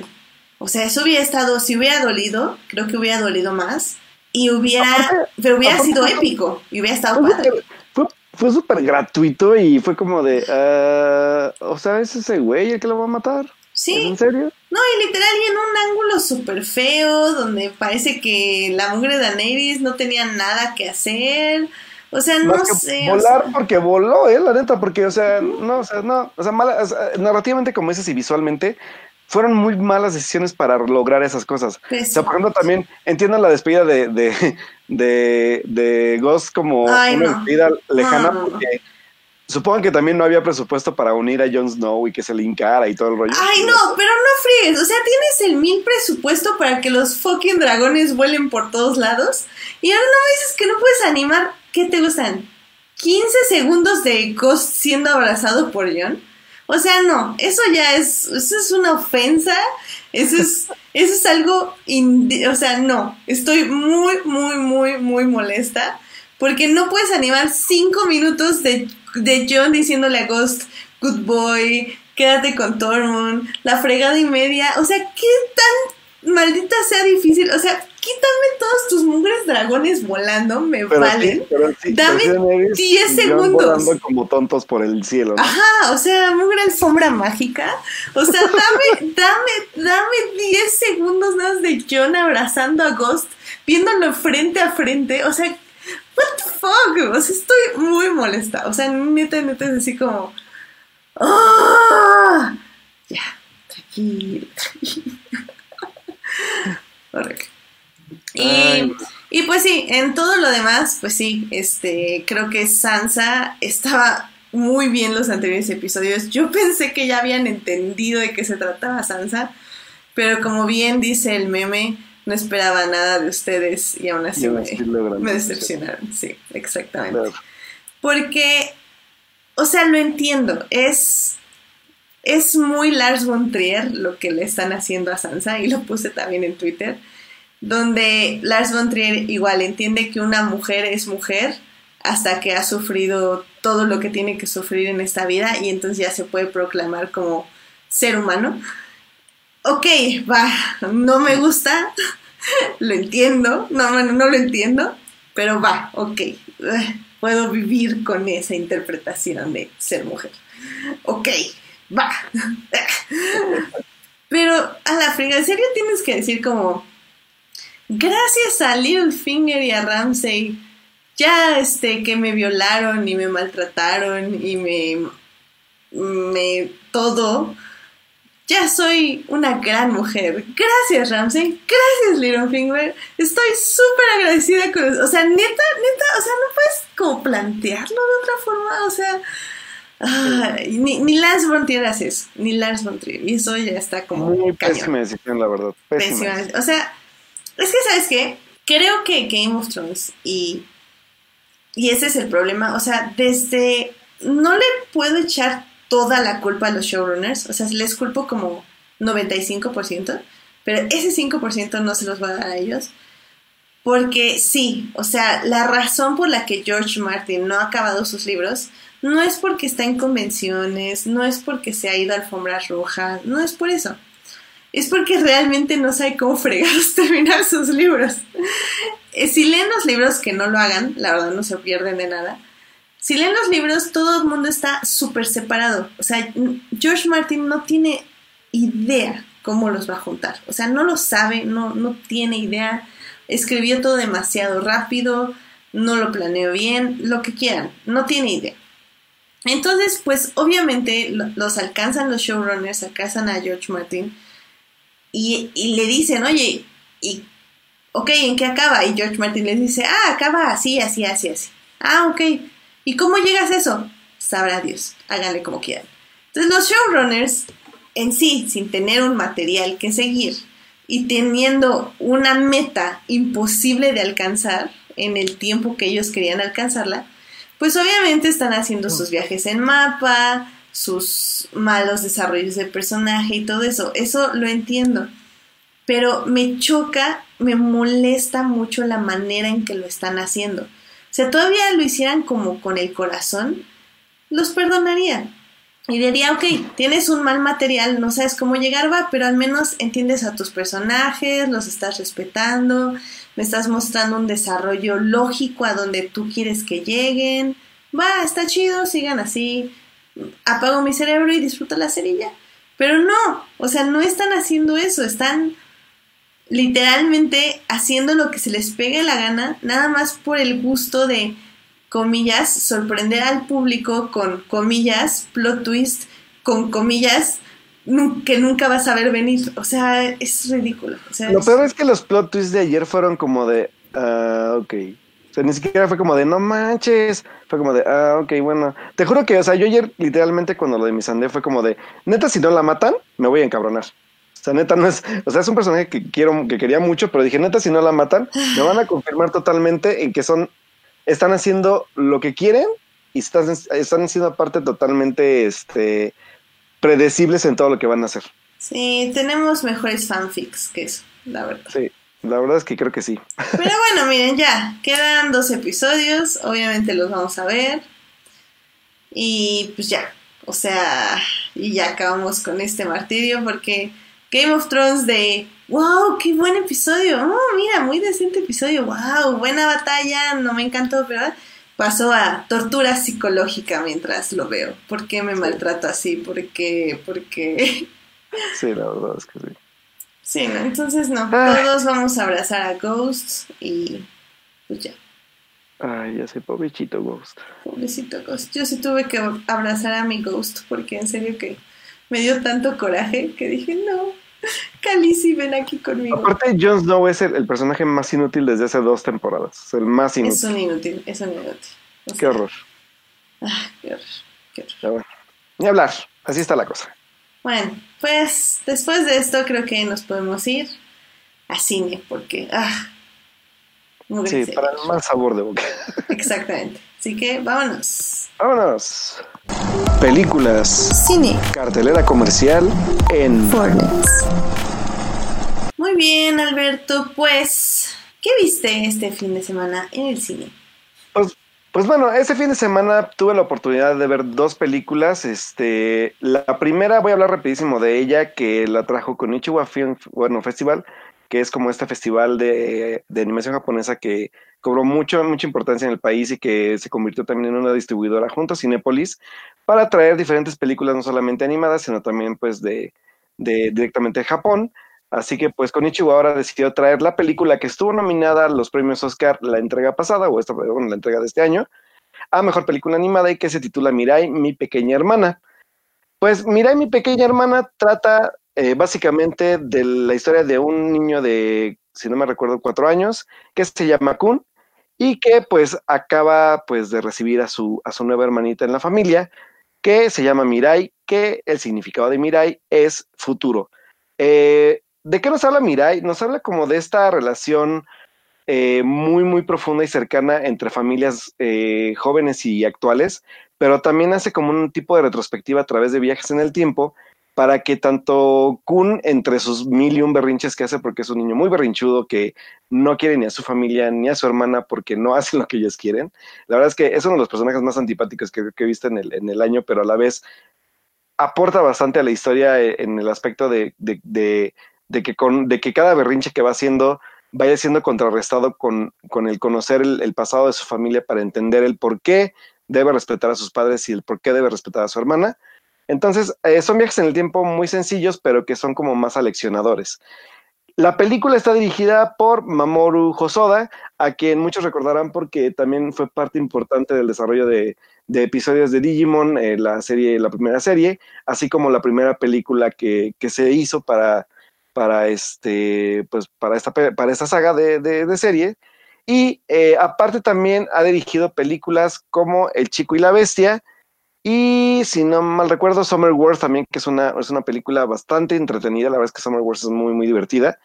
Entonces, sabrán que la animación de, de, de, Josoda es muy, o bueno, no sé si lo sepan, pero si no la han visto, y creo que Julián me, me, sabrá, me sabrá confirmar, es una, es una animación un poco como, como, ¿cómo decirlo? Como un poco más burda, pero con Mirai se, se cambia un poco ese estilo, es un poco ya más elaborada, es más detallista y también la parte fantástica que elabora ahora para contarnos cómo está estos viajes fantásticos al futuro y al pasado, pues también son como bastante como visualmente increíbles. O sea, la verdad es que en, en pantalla de cine se, se, ve increíble.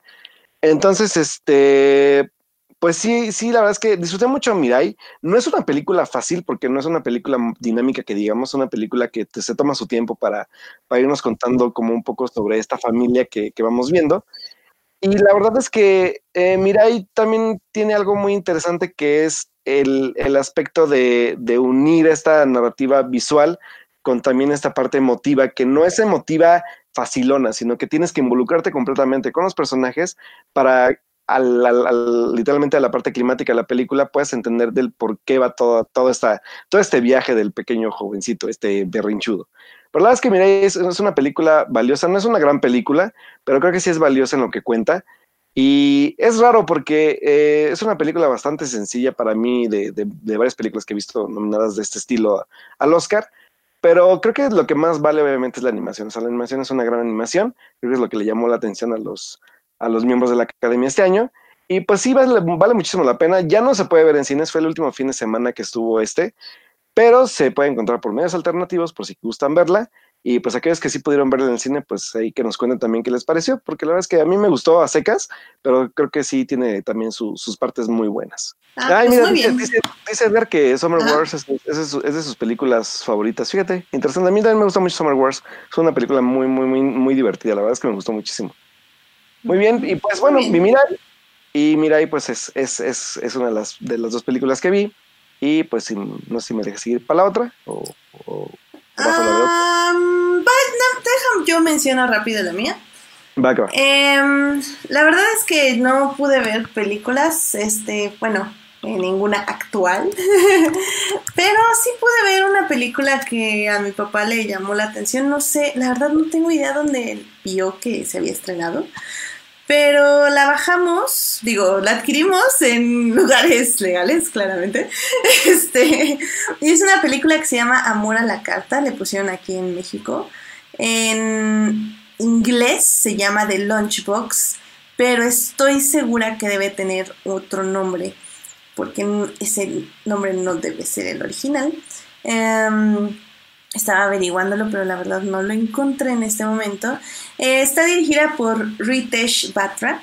Es una película de la India, que se sitúa en la India. A mí me pareció muy padre. Eh, tal vez la historia en sí no es como lo máximo. Creo que es una historia muy sencilla, muy bien contada.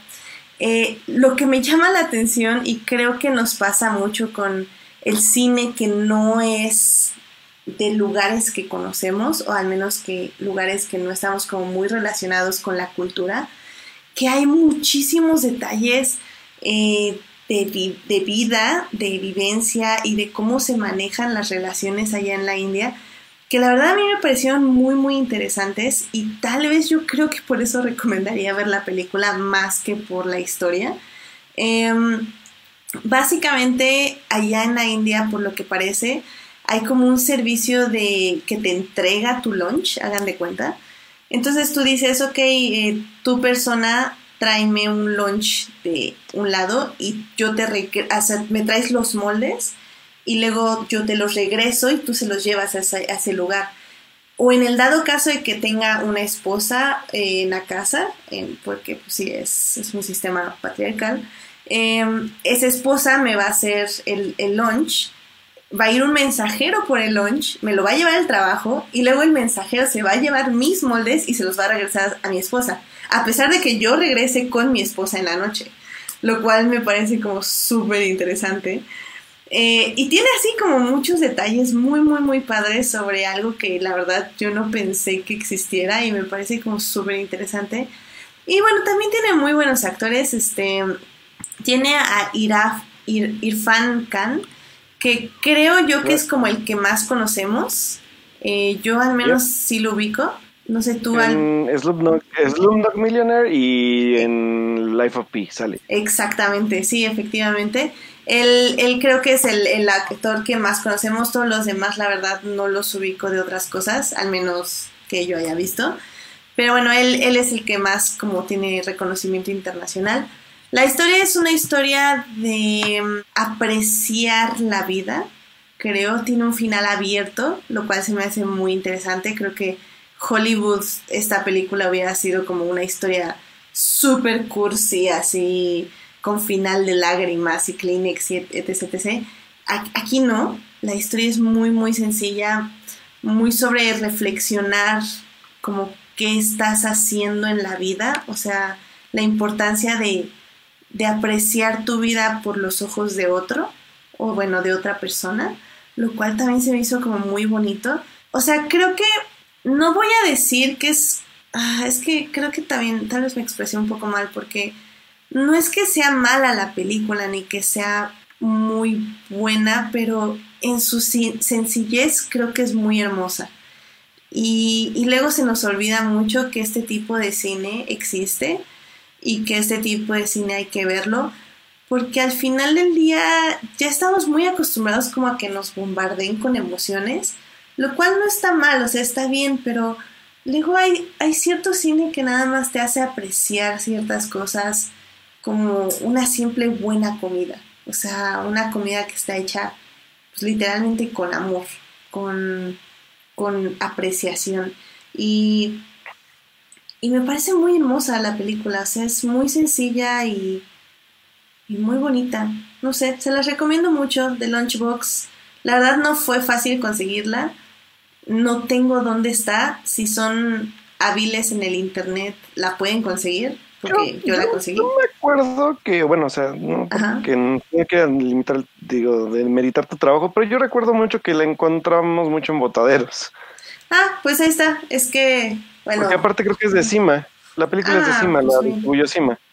Ah, pues búsquenla. O sea, yo odio Cima porque no sabe comprimir sus películas. Yep. Pero si quieren pagar algo para Cima, pues adelante, sin, porque si no son tan hábiles. Aparte la encuentran barata ya, la encuentran como en 20 pesos en DVD y como 40 ya viene con las azucaritas, o sea, no se preocupen. Sí, este, pero si no, yo les recomiendo los medios alternativos porque la van a bajar en mejor calidad que lo que van a comprar encima. Pero bueno, pues ahí, ahí se los dejo a cada quien. No sé, me, me gustó mucho, 2013. Amor a la carta o The Lunchbox. Muy bien. ya me están diciendo que está en YouTube con doblaje al español. Ah, véanla en su ah. idioma original. no estoy muy segura qué idioma es, debe ser hindú, pero ven que hay como mil 1200 lenguajes allá en la India. Entonces, pero en su idioma original ya saben que yo doblajes no, no voy. Que por cierto tenemos un programa pendiente con Uriel donde me voy a agarrar. Va a haber sangre, va a haber sangre en doblaje versus no doblaje.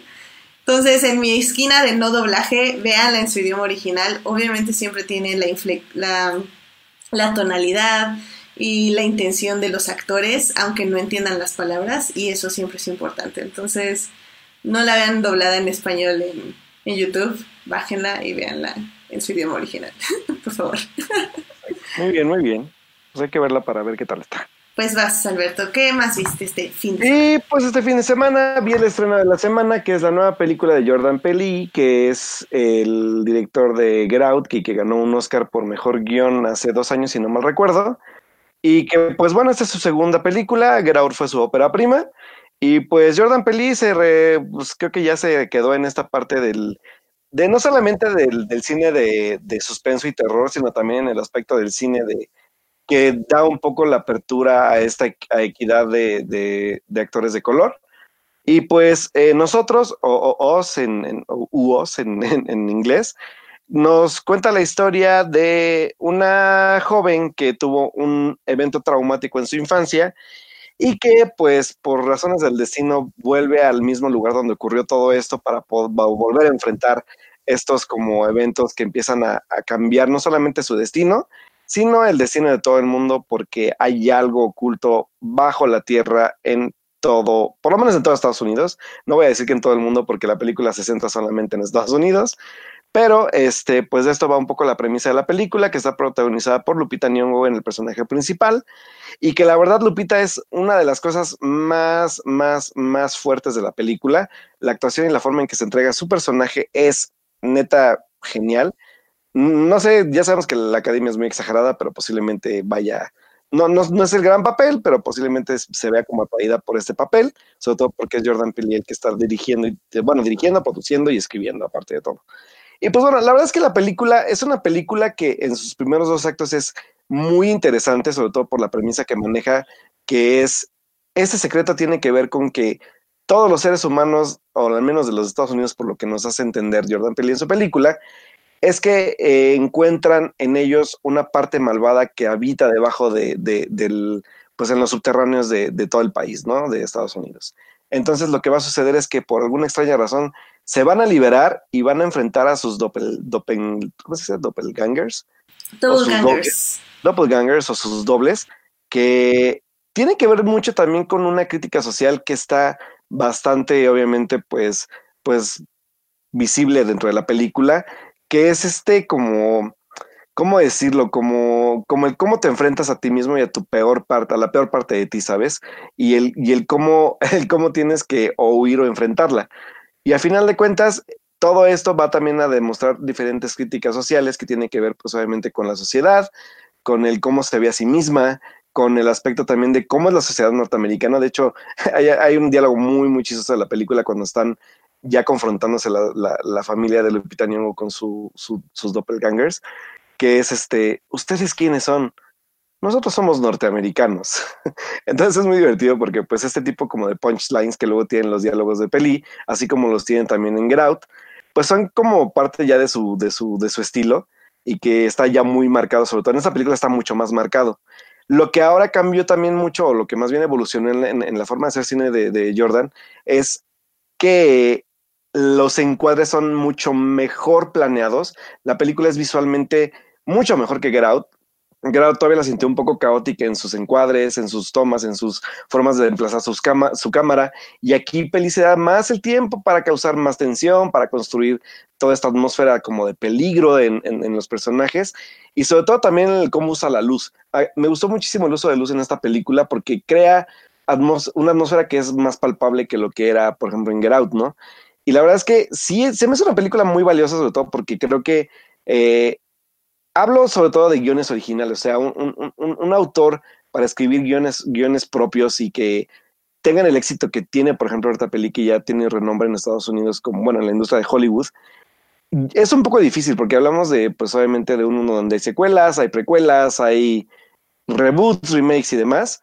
Y creo que películas como nosotros, aunque no es una gran película, creo que sí tiene como, como este valor agregado del que podamos ver una historia original de, de un autor.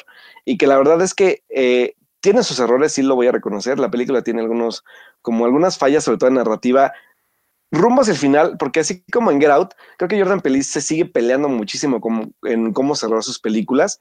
Sobre todo nosotros, es una, es una película que se toma demasiado tiempo en, el, en, su introducción y en su desarrollo, y cuando llega ya para la revelación de los mil plot twists que hay al final, es como de, y pasa esto, y pasa aquello, y pasa aquello, y pasa aquello. Y ya cuando llegas al plot twist principal, que es el del final final, es como de, eh, o sea, ¿cómo pasó todo esto, no? Porque son demasiadas secuencias una tras otra.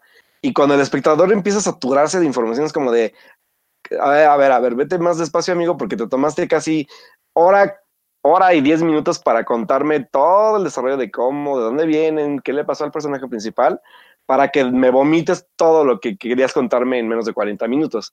Sí, causa muchísima tensión al final. Es un, es, es un final con mucha tensión y con muy. Es, es, puedo decir que es ágil, pero es torpemente ágil. O sea, la verdad es que sí da tropiezos, este, sobre todo en la parte de, de los discursos que quiere dar, porque los discursos los amarra demasiado rápido y es como de, ah, ok, entendí lo que me querías decir, pero no entendí por qué llegaste tan rápido a esa conclusión. O sea, la verdad es que, es que nosotros sí es una película que, que adolece mucho de eso pero tiene muchísimas cosas interesantes. También por ahí sale Elizabeth Moss en un papel muy pequeño, pero que la verdad es que también es un, un, papel bastante interesante porque tiene esta dualidad, porque obviamente también tiene su doppelganger.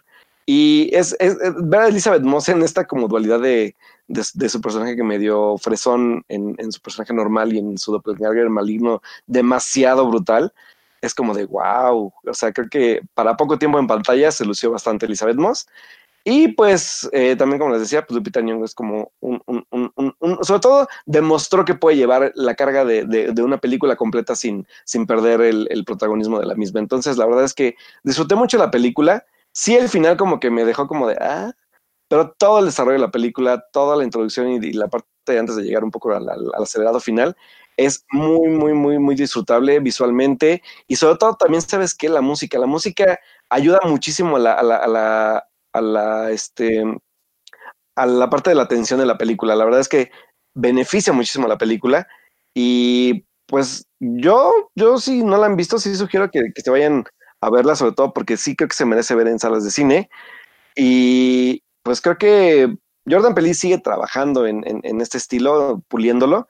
Obviamente, pues es un director joven y recién, recién llegado a la industria, pero pues creo que sí la parte del futuro que tiene, sobre todo la representación del, de, de, los actores de color, pues es lo que también le ayuda un poco a, a, reconocer también un poco su cine porque van enfocadas sus historias a este tipo de personajes y que también habla un poco de esta igualdad entre sociedades y, y el, las pocas o las oportunidades tan diferentes que llegan a tener una u otra.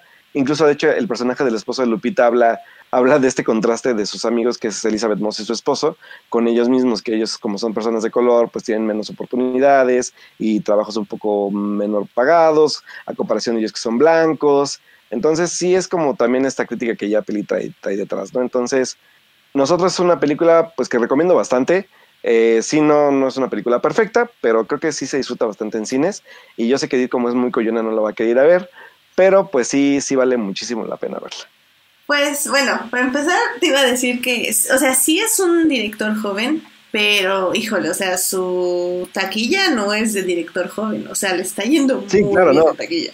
Sí, claro, la verdad es que, y después de Get Out, o sea, Get Out fue como uh -huh. su gran, gran hit, o sea, fue un sí. primer gran hit. Sí, sí, sí, entonces, eh, o sea, sí se lo podemos perdonar por ser nuevo, entre comillas, y está padre que vaya puliendo su estilo, creo que eso es lo que obviamente tienen que hacer todos los directores, pero sí ya está demasiado en el foco como para perdonarle ciertas cosas. Pero bueno, está bien, qué bueno que sigue eh, modificando. Dos, sí la iba a ver el fin de semana, pero los horarios no me quedaban súper bien, entonces ya no fui. Hasta eso que sí me iba a atrever a irla a ver al cine, ¿eh? porque Get Out no me asustó en sí, o sea, me, me gustó, pero como dices, como que no, nunca llegó como, como el punto con el final, para mí se desinfló toda la película. Em, entonces sí tenía ganas de ver Oz en el cine porque iba a sentir, sentí que iba a ser un poco lo mismo. Algo similar pasa con el final de Oz, ¿eh? y, y, aunque está mejor trabajado, más bien aquí tengo que parecer un vómito narrativo, o sea, como que quiso juntar tantas cosas de, de, todo lo que nos fue contando que fue como de no sé a cuál hacerle caso. Y creo que es algo que pasa también mucho con Get Out, porque con Get Out también es como de desarrollas tanto el personaje que cuando juntas a toda la familia y todo el desmadre que se traen en media hora, es como de, ah, y, el, y el final la verdad es que es muy caótico, igual que el Dios. La neta es que el Dios. El Dios es un poco mejor planeado y un poco, sobre todo sabes que, que, está muy bien orquestado. O sea, la parte de la edición te va a encantar. Hay una escena que tiene que ver con un baile, que, que, es como, como me gustó muchísimo esa edición y la parte de la fotografía. Se ve muy, muy bien. Así que creo que también ahí le valido un poco también ese tiempo que se toma para contar ese cierre de la historia. Ok. Bueno, pues sí, sí, tengo ganas de verla. Ya no la voy a ver en el cine eh, pero sí, definitivamente en cuanto esté en otros medios, la voy a ver porque sí, sí, le traía muchas ganas. Ya no falta mucho, la película sale en junio en, en, formatos caseros en Estados Unidos. Recuerden que llegó casi mes y medio tarde a México. Ah, entonces ya no tarda mucho en llegar. No, no los estoy incentivando a que la vean así, porque yo la verdad es que sí, sobre todo por la parte visual, merece verse en cine, pero pues si no se puede, pues ya está casi a punto de salir, así que sí, yo, yo, sé que hablamos mucho de medios alternativos, pero traten de ir al cine a verlas. No, por... porque, porque o sea, no va a ser la misma atmósfera. Sí, sobre todo, como les digo, esta unión de música, actuación de Lupita y la parte visual, creo que valen muchísimo la pena que se vean en una gran pantalla y no la van a poder disfrutar igual si la ven en una pantalla pues más pequeña. Sí, sí, sí. Es, creo que es como me sucedió con Suspiria. Definitivamente eh, es una peli que tenías que ver en pantalla grande para disfrutarla un poco más. Sí, la verdad es que sí. Sobre todo ya está, ya está, ya está en Amazon Prime, por cierto, por si quieren ver. Suspiria! Ay, sí, hay, hay escenas de Suspiria que vale mucho la pena volver a verlas. El baile, la, el baile inicial. oh, no manches, está increíble. Me voy a volver a ver por eso. ah, sí, yo también. Sí me gusta mucho, la verdad, Suspiria. y y sí la tengo aquí, pero la voy a ver también en Amazon Prime, porque sí tengo Amazon Prime. muy bien, muy bien. Bueno, pues yo creo que con esto ya podemos cerrar el programa, Alberto. Qué emoción cerrar el programa. Ah, ya sé. ¿Ya puedo llorar? Sí, sí, puedes llorar. Yo también quiero llorar. No, este, no, chicos, nada más tenemos un anuncio este, tranquilos, no es nada grave, es justo como dije en el trabajo, no pasa nada. no te vayamos a acabar el programa el día de hoy. No, no, no, para nada, ya, ya les revelamos los planes que tenemos hasta de, dentro de un mes y en diciembre y así, así que esto sigue, adelante. Eh, muchas gracias a todos. por favor. No, nada más no me van a tener eh, aquí las siguientes dos semanas. Eh, me, me voy a tomar unas vacaciones este, relajadas y así. Entonces voy a dejar a cargo aquí al señor Alberto Molina, que va a traer invitados especiales para que no lo oigan monologuear. Monologuear a gusto, claro. Exactamente. Así que cualquier queja que haga Alberto, si dice algo mal de Star Wars, ya saben, o sea, hace el hashtag no vean trailers mal y así. Avísenme, avísenme para regañarlo.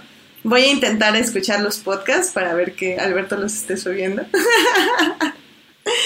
Pero sí, sí, sí voy a, voy a poder bajarlos, entonces no hay problema.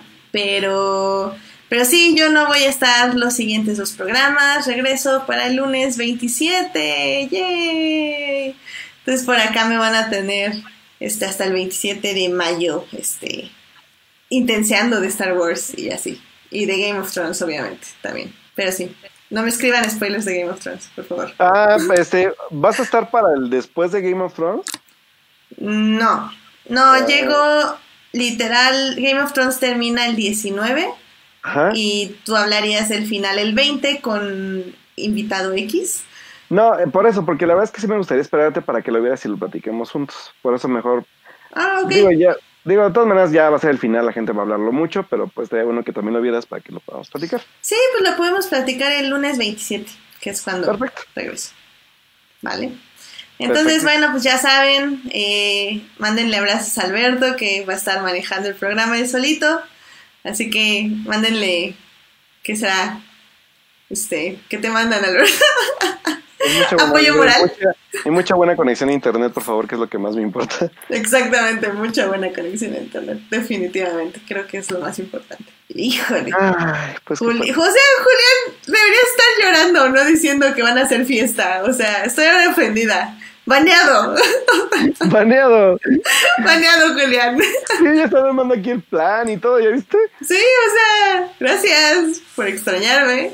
Ya que- me voy. oiga, no manchen, No me sean tan ofendí para nada. Ay, qué feos son. Pues ya, ya me voy. Entonces, pues gracias por acompañarnos a esta transmisión. A quienes nos acompañaron en vivo. Nos acompañó Edgar. Nos acompañó Uriel Botello un ratito. Por ahí también anduvo Melvin. Y no nos acompañó Julián, porque ya no lo quiero. Aunque me mande memes. Y aunque seamos el único programa que le envíe memes. Ay, Todo mal. Julián. Todo mal. Muchachos que estuvieron también presentes en el chat, pues muchísimas gracias por escucharnos. Sí, gracias. También muchísimas gracias a quienes nos oyen durante la semana en Hearties, Spotify y en iTunes. Este programa estará disponible ahí a partir del miércoles en la noche. Entonces el próximo lunes Alberto va a estar aquí con un invitado especial, una invitada especial, no lo sé, yo no estoy organizando nada, pero seguramente van a hablar de De- Detective Pikachu porque obviamente Alberto es lo que ha estado esperando durante dos meses.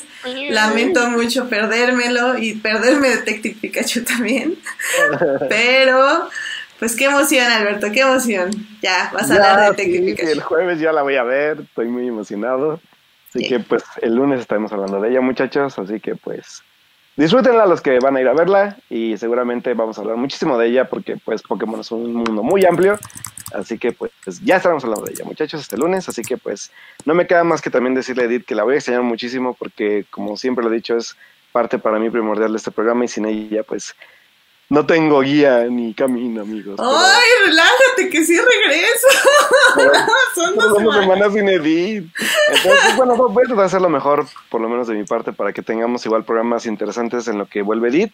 Y pues hablando, como siempre, de lo que nos gusta y del- de todas las partes de películas, cine y demás. Así que pues ya estaré organizando a mis invitados especiales y espero pues estén pendientes de ello para que también pues puedan platicar como cada semana con nosotros. Yay, sí. Qué bueno, qué bueno, qué bueno. Qué emocionante. Y sí, Hay un blancafán aquí, mira. ¿Qué pasó? Hay un blancafán. Hay dos Blanca fans. Blanca, si nos estás escuchando, vamos, que sé que de, vamos, vamos. de- de pronto sí nos escuchas, Edgar Pérez y Julián García son muy fans tuyos, así que... Va- vamos a intentar invitar a Blanca en estas dos semanas, así que pues ya me organizo igual con ella. Ujú, muy bien, muy bien. Y este, iba a decir algo, iba a decir algo, iba a decir algo, se me olvidó. Ay, la dejé. Ay, la dejé. Ay, la vejez, se me olvidó que iba a decir. No, pues no, pues nada. Pues Alberto, cuida el changarro, te lo encargo. Este, te cuida a los fanses. Y pues ya, yo regreso el lunes 27 aquí al programa. Yay. Gracias muchísimo y pues nos traen muchas fotitos para compartir. Muy bien.